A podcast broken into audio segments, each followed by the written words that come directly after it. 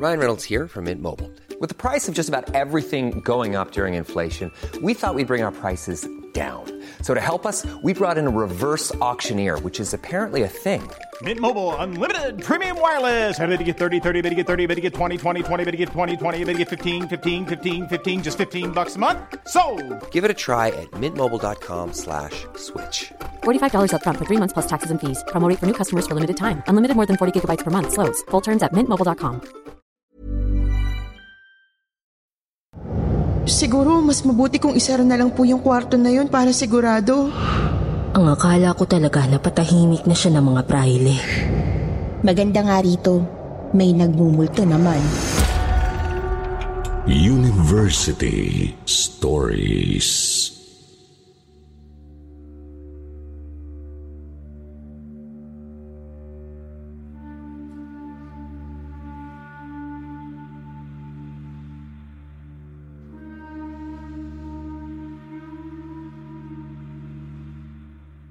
Sa dami ng mga paaralan at universidad sa bansa,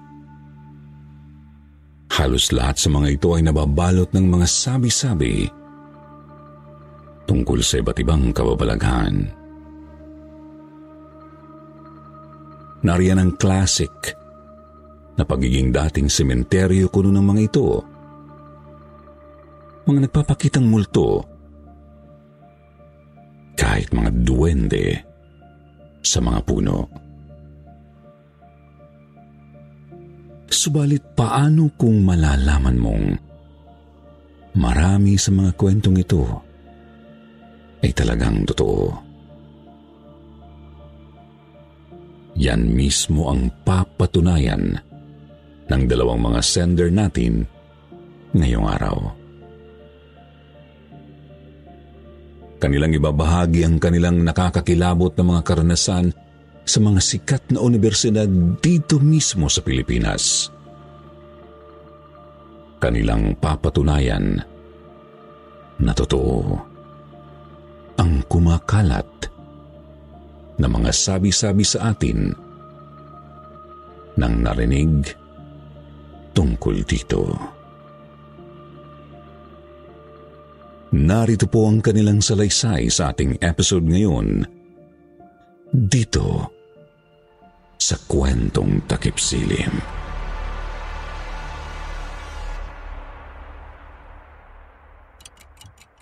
Retreat House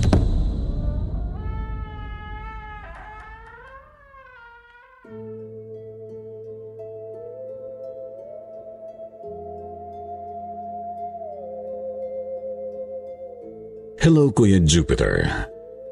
Just call me Honey. Bank manager dito sa may Cavite. Bagamat tubong negros po talaga ako. Sa katunayan doon nga po nangyari itong ikikwento kong kababalaghan. Noong estudyante pa lang ako. Hindi ko na lang sasabihin ang pangalan ng universidad namin basta yung Berde. Tapos, Bacolod Branch. Sikat na sikat ang university na ito. Pero hindi ko naman nakalaing totoo palang may di matahimik na kaluluwang nagpaparamdam sa loob mismo ng campus. 2007 po noon. Tapos recollection ng klase namin. Doon lang idaraos sa retreat house na nasa loob ng campus. Kumbaga hindi na kami lalabas at lalayo pa. Unang pasok ko palang ramdam ko ng may kakaiba sa lugar na yun. Hindi ko nga lang matukoy kung ano. Basta hindi po ako komportable. Napansin niya agad ako ng best friend at kaklase kong si Berna.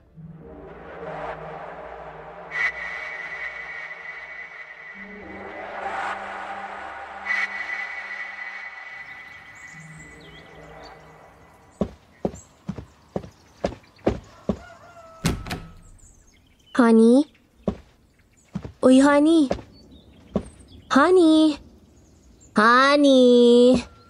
Hoy, girl! Ano ba, Berna? Nanggugulat ka naman eh. Ano bang nanggugulat yung sinasabi mo? Eh kanina pa ako tawag ng tawag sa'yo. Nasa ibang dimensyon na naman yung isip mo eh. Ah, ha? Nablangko pala ako? Sorry naman. Ewan ko sa'yo. Broken hearted ka ba o ano? Oy, hindi ah. Alam mo namang wala akong time sa mga ganyan. Eh ano ba kasing iniisip mo't grabe ang pagkatulala mo? Ano, ah... um... Berna, Oh, ano kasi Feeling ko may something dito sa lugar na to eh. Ewan ko. Basta, ibang kutob ko. Sa totoo lang iba rin talaga ang pakiramdam ko rito.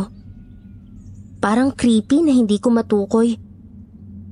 Tapos kung papakiramdaman mo naman ng maigi, nakakapanindig balahibo. Yan nga mismo. Kaya nga parang nawala tuloy yung excitement ko sa recollection natin. Hoy, oo nga pala. Kaya kita tinatawag kanina pa kasi pinapapunta na tayo ni ma'am. Punta na raw doon kung tapos nang magligpit ng mga gamit. Magsisimula na yata. Di mo naman sinabi agad. Baka mapagalitan tayo niyan eh. Ah, ba't nagsalita ang sumasagot agad kapag tinatawag? Tara na nga.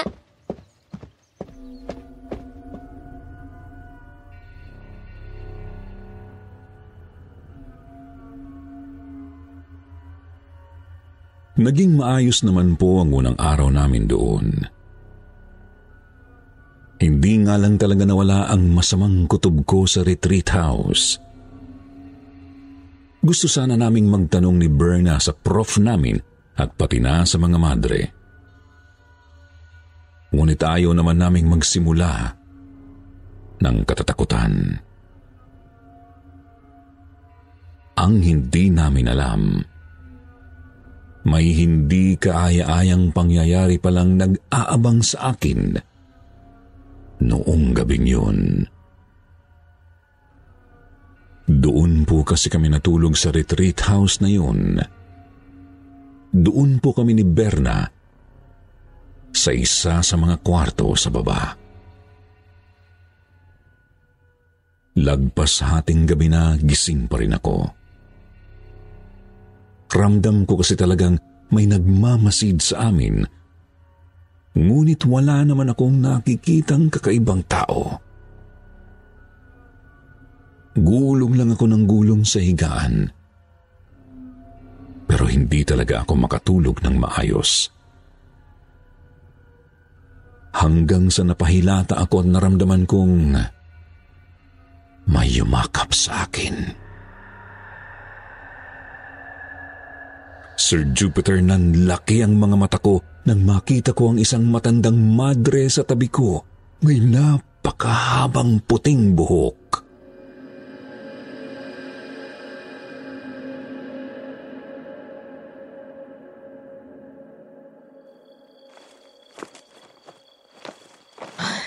Si, sino ka? A- ano ginagawa niyo sa akin? Si, sino po kayo? Diyos ko. Ah, madre? Ah, ano kailangan niyo sa akin? Ano? Apa, Ginoong Maria, napupuno ka ng grasya. Ang Panginoong Diyos ay sumasa iyo. Itiwan niyo po ako. Bukod kang pinagpala sa babaeng lahat at pinagpala rin naman ang anak mong si Jesus. Sinubukan kong magpumiglas, ngunit pahigpit po ng pahigpit ang pagkakayakap sa akin ng matanda.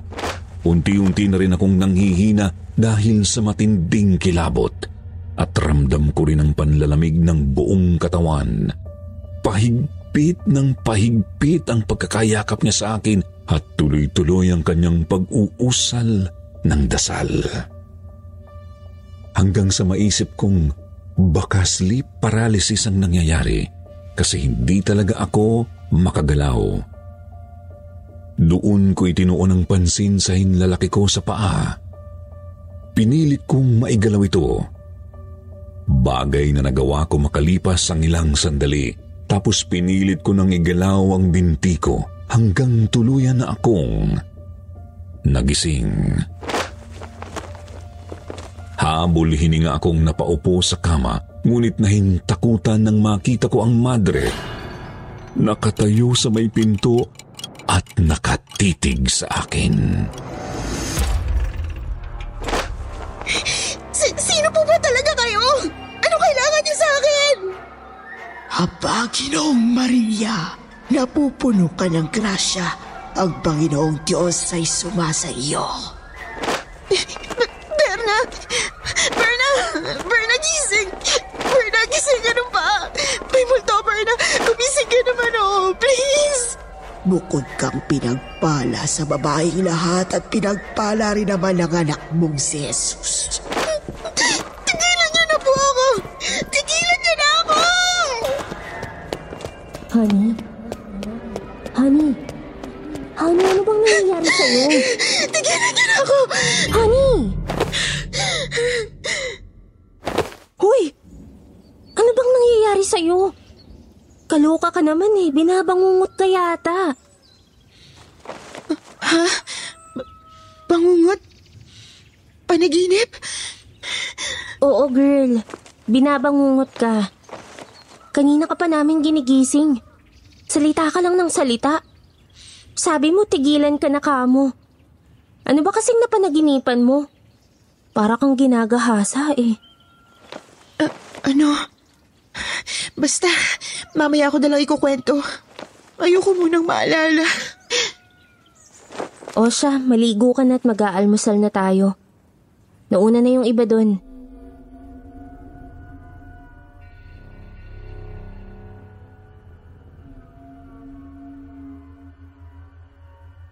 Mahilo-hilo akong bumangon noong umagang yun, Sir Jupiter.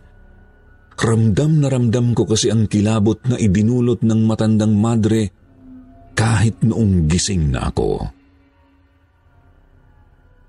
Idagdag pang tila ba naaaninag ko siya sa dulo ng aking paningin. Pero wala naman siya kapag nililingon ko. Lumipas ulit ang isa pang buong araw. Kinabukasan ay uuwi na kami noon kasi last day na ng recollection. Nalibang din naman ako sa mga activities namin at nagawa ko ring isang tabi muna ang isipin tungkol sa madre. Subalit pagkatapos naming maghapunan, muli ko na namang naramdamang may nagmamasid sa akin mula sa kung saan.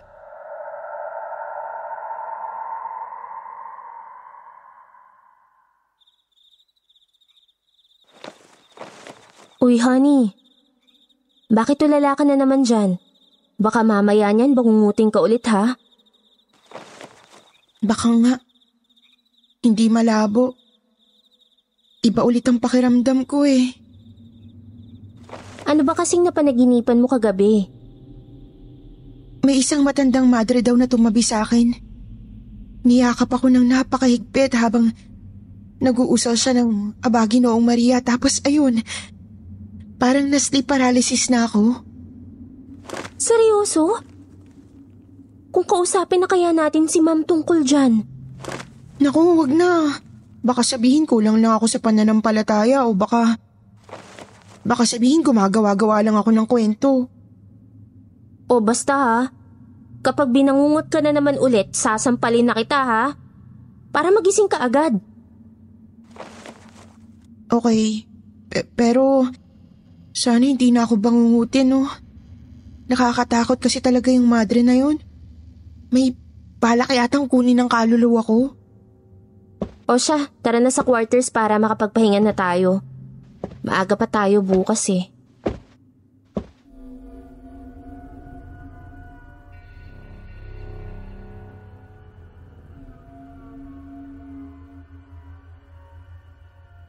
Sir Jupiter, hindi po ulit ako nakatulog agad noong gabing yun.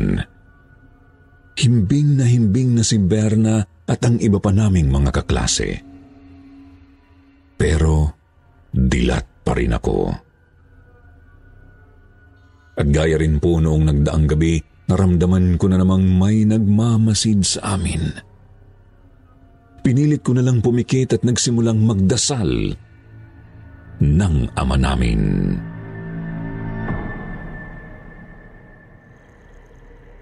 Aba, Maria, napupuno ka ng grasya.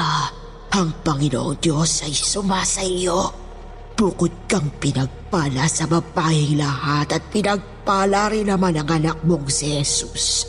Santa Maria, Ina ng Diyos, ipanalangin mo kaming makasalanan ngayon at kung kami mamamatay. Sir Jupiter, hindi ko pa rin maiwasang manginig nang maramdaman ko na naman ang yakap sa akin ng matandang madre at narinig ang kanyang boses. Napakalamig ng kanyang mga braso, pahigpit ng pahigpit ang kanyang yakap. Hindi ulit ako makagalaw at nahihirapan na ring huminga.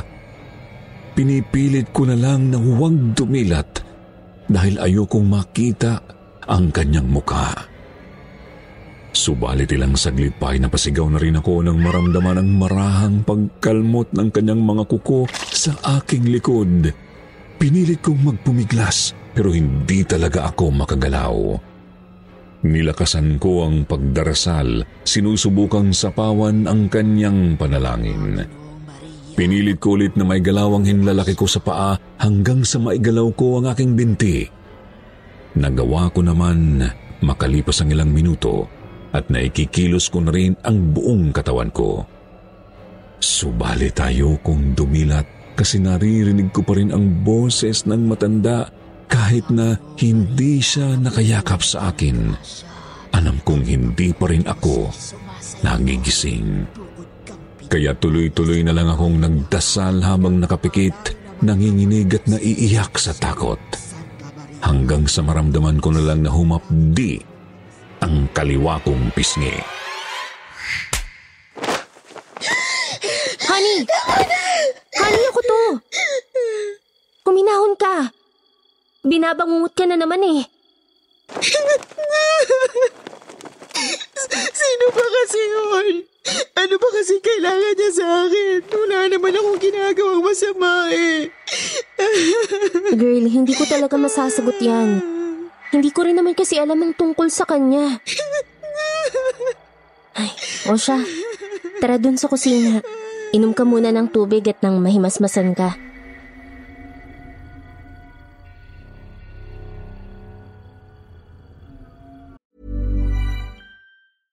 Selling a little or a lot?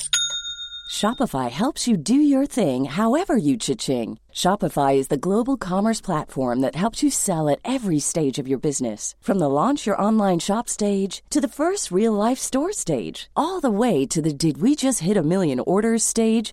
Shopify is there to help you grow. Shopify helps you turn browsers into buyers with the internet's best converting checkout. 36% better on average compared to other leading commerce platforms because businesses that grow grow with Shopify. Get a $1 per month trial period at shopify.com/work. shopify.com/work. Hiring for your small business? If you're not looking for professionals on LinkedIn, you're looking in the wrong place. That's like looking for your car keys in a fish tank. LinkedIn helps you hire professionals you can't find anywhere else, even those who aren't actively searching for a new job but might be open to the perfect role. In a given month, over 70% of LinkedIn users don't even visit other leading job sites. So start looking in the right place. With LinkedIn, you can hire professionals like a professional. Post your free job on linkedin.com slash people today.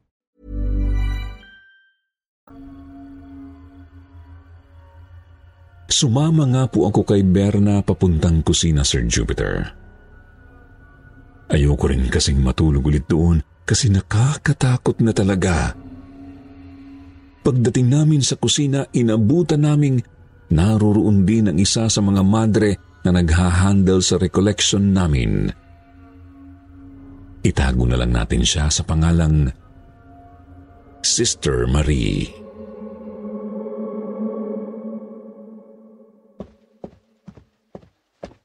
Oo, ang aga nyo namang bumangon mga iha.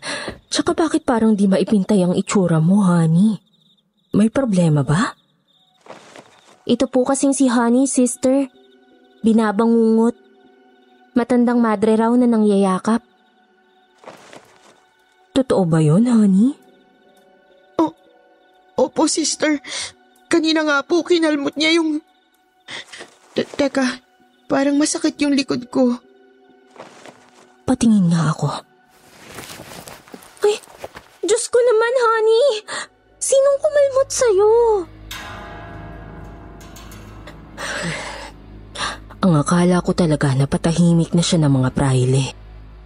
Pero hindi pa rin pala. Ano pong ibig nung sabihin, Sister Marie? Matagal na panahon na kasi ang nakakaraan. May isang madre ang pumanaw rito sa gusaling ito.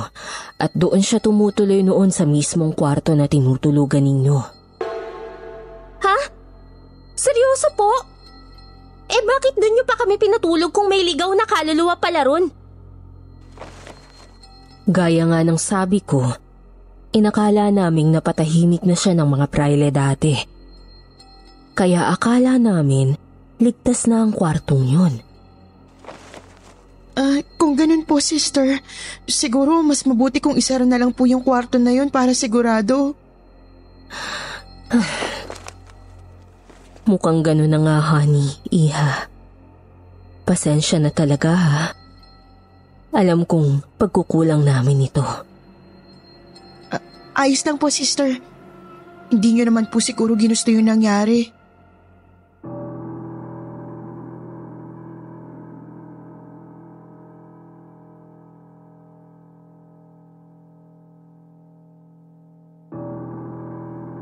Sobrang nagimbal kami ni Berna sa nalaman, Sir Jupiter. Wala naman kasi kaming kaide-ideya na may ligaw na kaluluwa pala ng isang matandang madre doon. Ipinagpapasalamat ko na lang na hindi naman ako sinundan ng multo. At hindi ko na siya ulit napanaginipan. Hindi ko na rin siya ulit nakita sa mga sumunod na recollection o retreat activities namin sa nasabing lugar. Ngayon pa man, hindi ko makakalimutan ang kababalaghang iyon sa buhay ko. Kahit ngayong matagal na akong graduate mula sa university na iyon.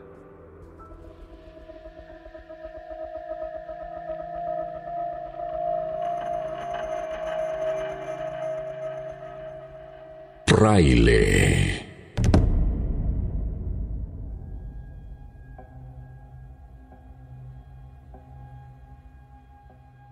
Good day, Sir Jupiter. I'm Leia. Tubong Kalinga Province po. Pero nandito ngayon sa Manila para mag-aral. Di ko na lang sasabihin kung saan ako pumapasok para iwas issue. May kinalaman po kasi sa university na ito ang isa sa laysay ko. Isa pa, sure na sure akong makikilala ninyo naman kung anong university ang tinutukoy ko. At tungkol po ito sa isang sikat na kaluluwang ligaw na hindi namin nakalaing totoo pala talaga.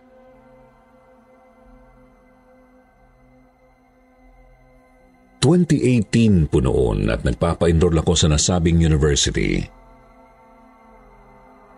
Dahil nga maganda ang paligid, naisip kong maglakad-lakad muna kasama ang ate Katrina ko. Mas matanda siya sa akin ng dalawang taon at nauna na siyang makapasok dito bago ako.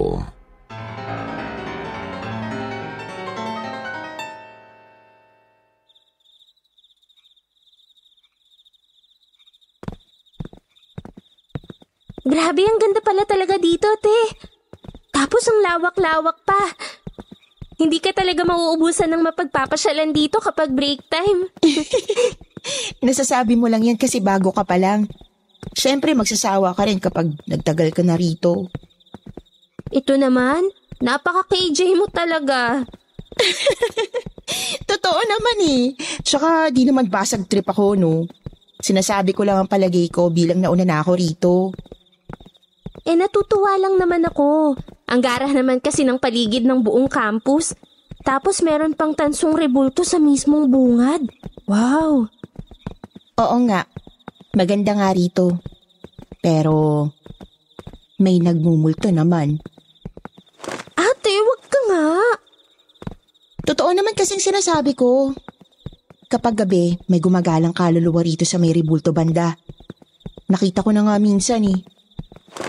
Maniwala. Eh, gabi na ngayon eh. Ba't wala naman? Alas 6 pa lang kaya. Tsaka na yung lalakad-lakad dito kapag madilim na ang gabi. Ewan ko sa'yo, te. Tinatakot mo ko eh. Hindi kaya. Totoo naman talagang sinasabi ko. Halika na nga. Balik na tayo sa boarding house. Ang KJ mo.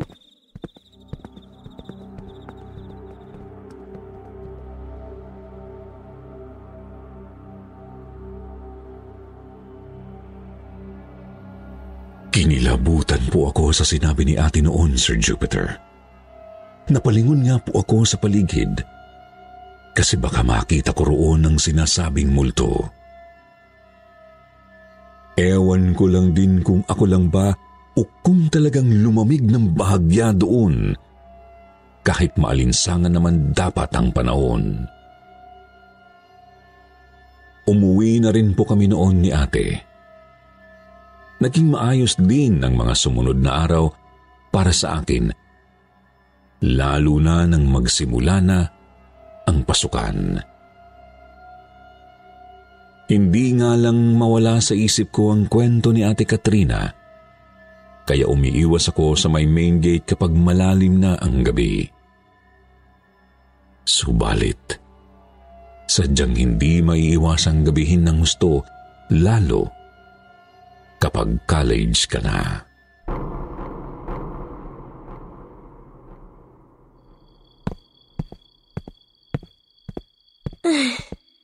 Nakakainis namang PE instructor yun. Kaya bago-bago ng klase, nagpapasayaw agad. Ginabi na tuloy ako dahil sa practice. Teka, dito ba ako dadaan? Sa ibang gate na lang kaya ako. Kaso, mapapalayo na ako eh. Di bali na nga. Hindi naman siguro totoo yung multo na yun. Niloloko lang talaga ako ni Ate Katrina nun.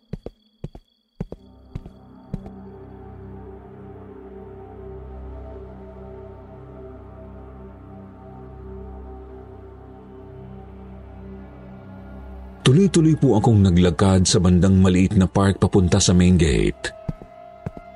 Halos wala ng ibang tao doon.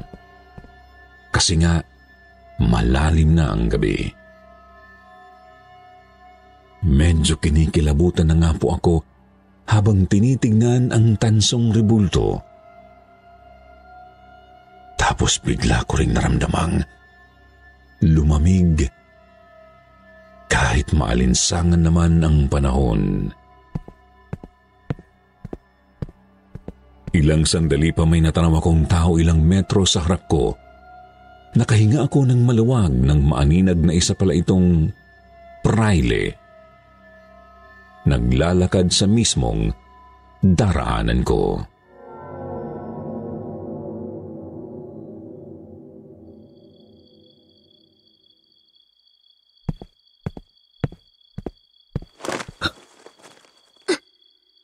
Kinabahan naman ako dito sa paring to.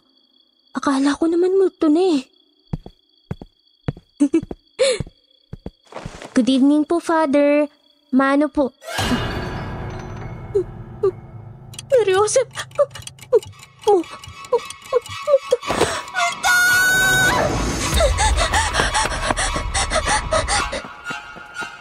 Sir Jupiter, Agad akong napakaripas ng takbo nang makita kong hindi nakasayad sa lupa ang mga paa noong pare. Nanlalamig na nga ako noon at hindi ko na maramdaman ang mga binti ko habang tumatakbo. Medyo ramdam ko rin ang inis sa ate ko kasi hindi nga naman niya sinabi sa aking isang pari pala ang nagmumulto. Wala siyang sinabi kung ano ang itsura nito.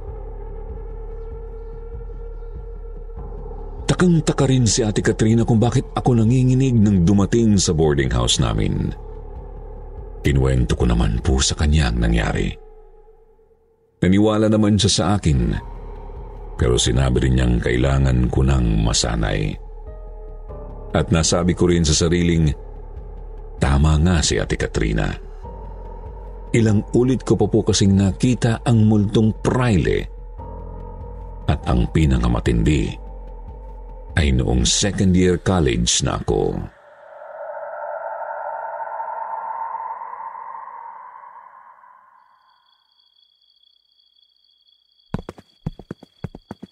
San ka ba kasi galing, te? Tagal mo. Sorry naman. May kinausap lang. Ay sus, yung manliligaw mo yata yan eh. Ginabi na tuloy tayo ng gusto. Yan mo na, minsan lang naman. Tsaka, mukhang no-show naman si father nitong mga nakaraan eh. Um, ate? Oh. Ba't parang... Ba't parang biglang lumamig? Hindi ko alam. Leia, um, huwag kang lilingon ha. O bakit? Anong... Father? Andiyan na naman. Sobrang nanayo ang mga balahibo namin ni ate noon, Sir Jupiter. Napakalapit po kasi ng multong praile sa amin. Nakasunod lang ito habang tuloy-tuloy kami sa paghakbang. Sinubukan naming tumakbo, pero parang ang tagal naming umusad. Ramdam ko rin napakabigat at napakalamig ng katawan ko, tipong ayaw kaming palayuin ng praile. Umayos lang ang paghakbang namin nang medyo malapit na kami sa main gate. Hindi nga lang talaga agad nawala ang panginginig namin dahil sa kilabot.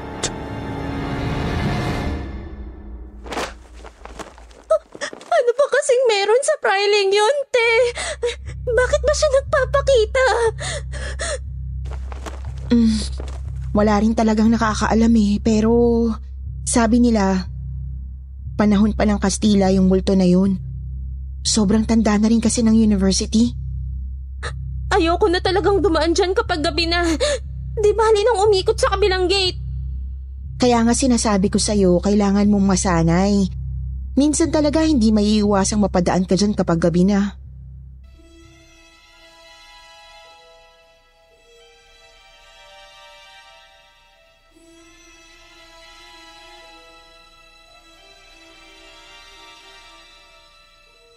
Sir Jupiter, ilang ulit ko pa pong nakita ang nasabing multo.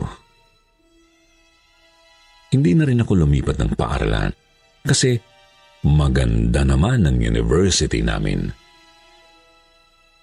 Yun lang naman talaga ang kakaibang experience ko roon. Kumbaga, tis-tis na lang hanggang makagraduate ako. Malapit na rin naman po umiiwas na lang talaga akong dumaan sa may tansong rebulto papunta sa main gate kapag lagpas alas 9 na ng gabi. Pero gusto ko pa rin pong itanong sa mga listeners, Sir Jupiter.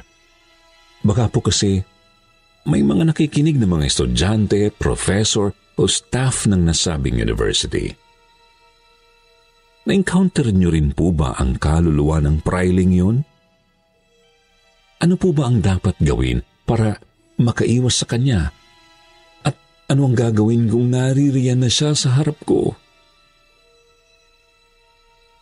Hihingi na lang po ako ng payo sa inyo. Hanggang dito na lang po. kwentong takip silim. Thanks sa lahat sa pagbibigay oras sa maiksi kong kwento.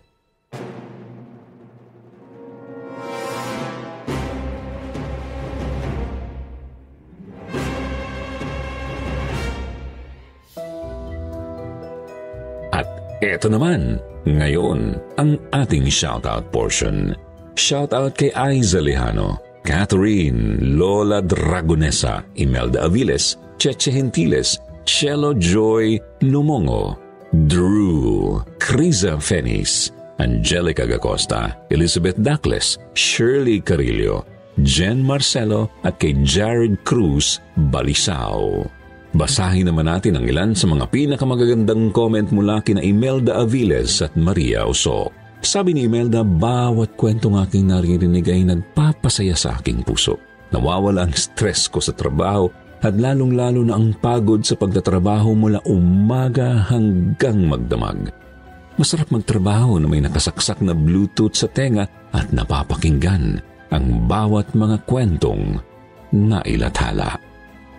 Sabi naman ni Maria, wow, di lang narrator ang magagaling. Kailangan din nating palakpakan ang mga artista nyo na napakagagaling umarte.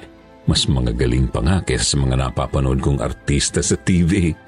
Sa mga hindi po nabanggit, sa susunod na lang po. Huwag niyo pong kalimutan mag-reply sa ating shoutout box na nasa comment section para ma-shoutout ang inyong mga pangalan.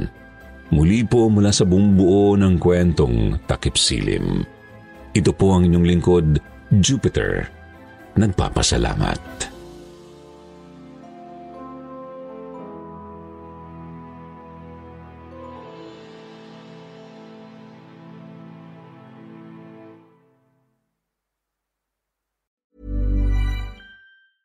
Planning for your next trip?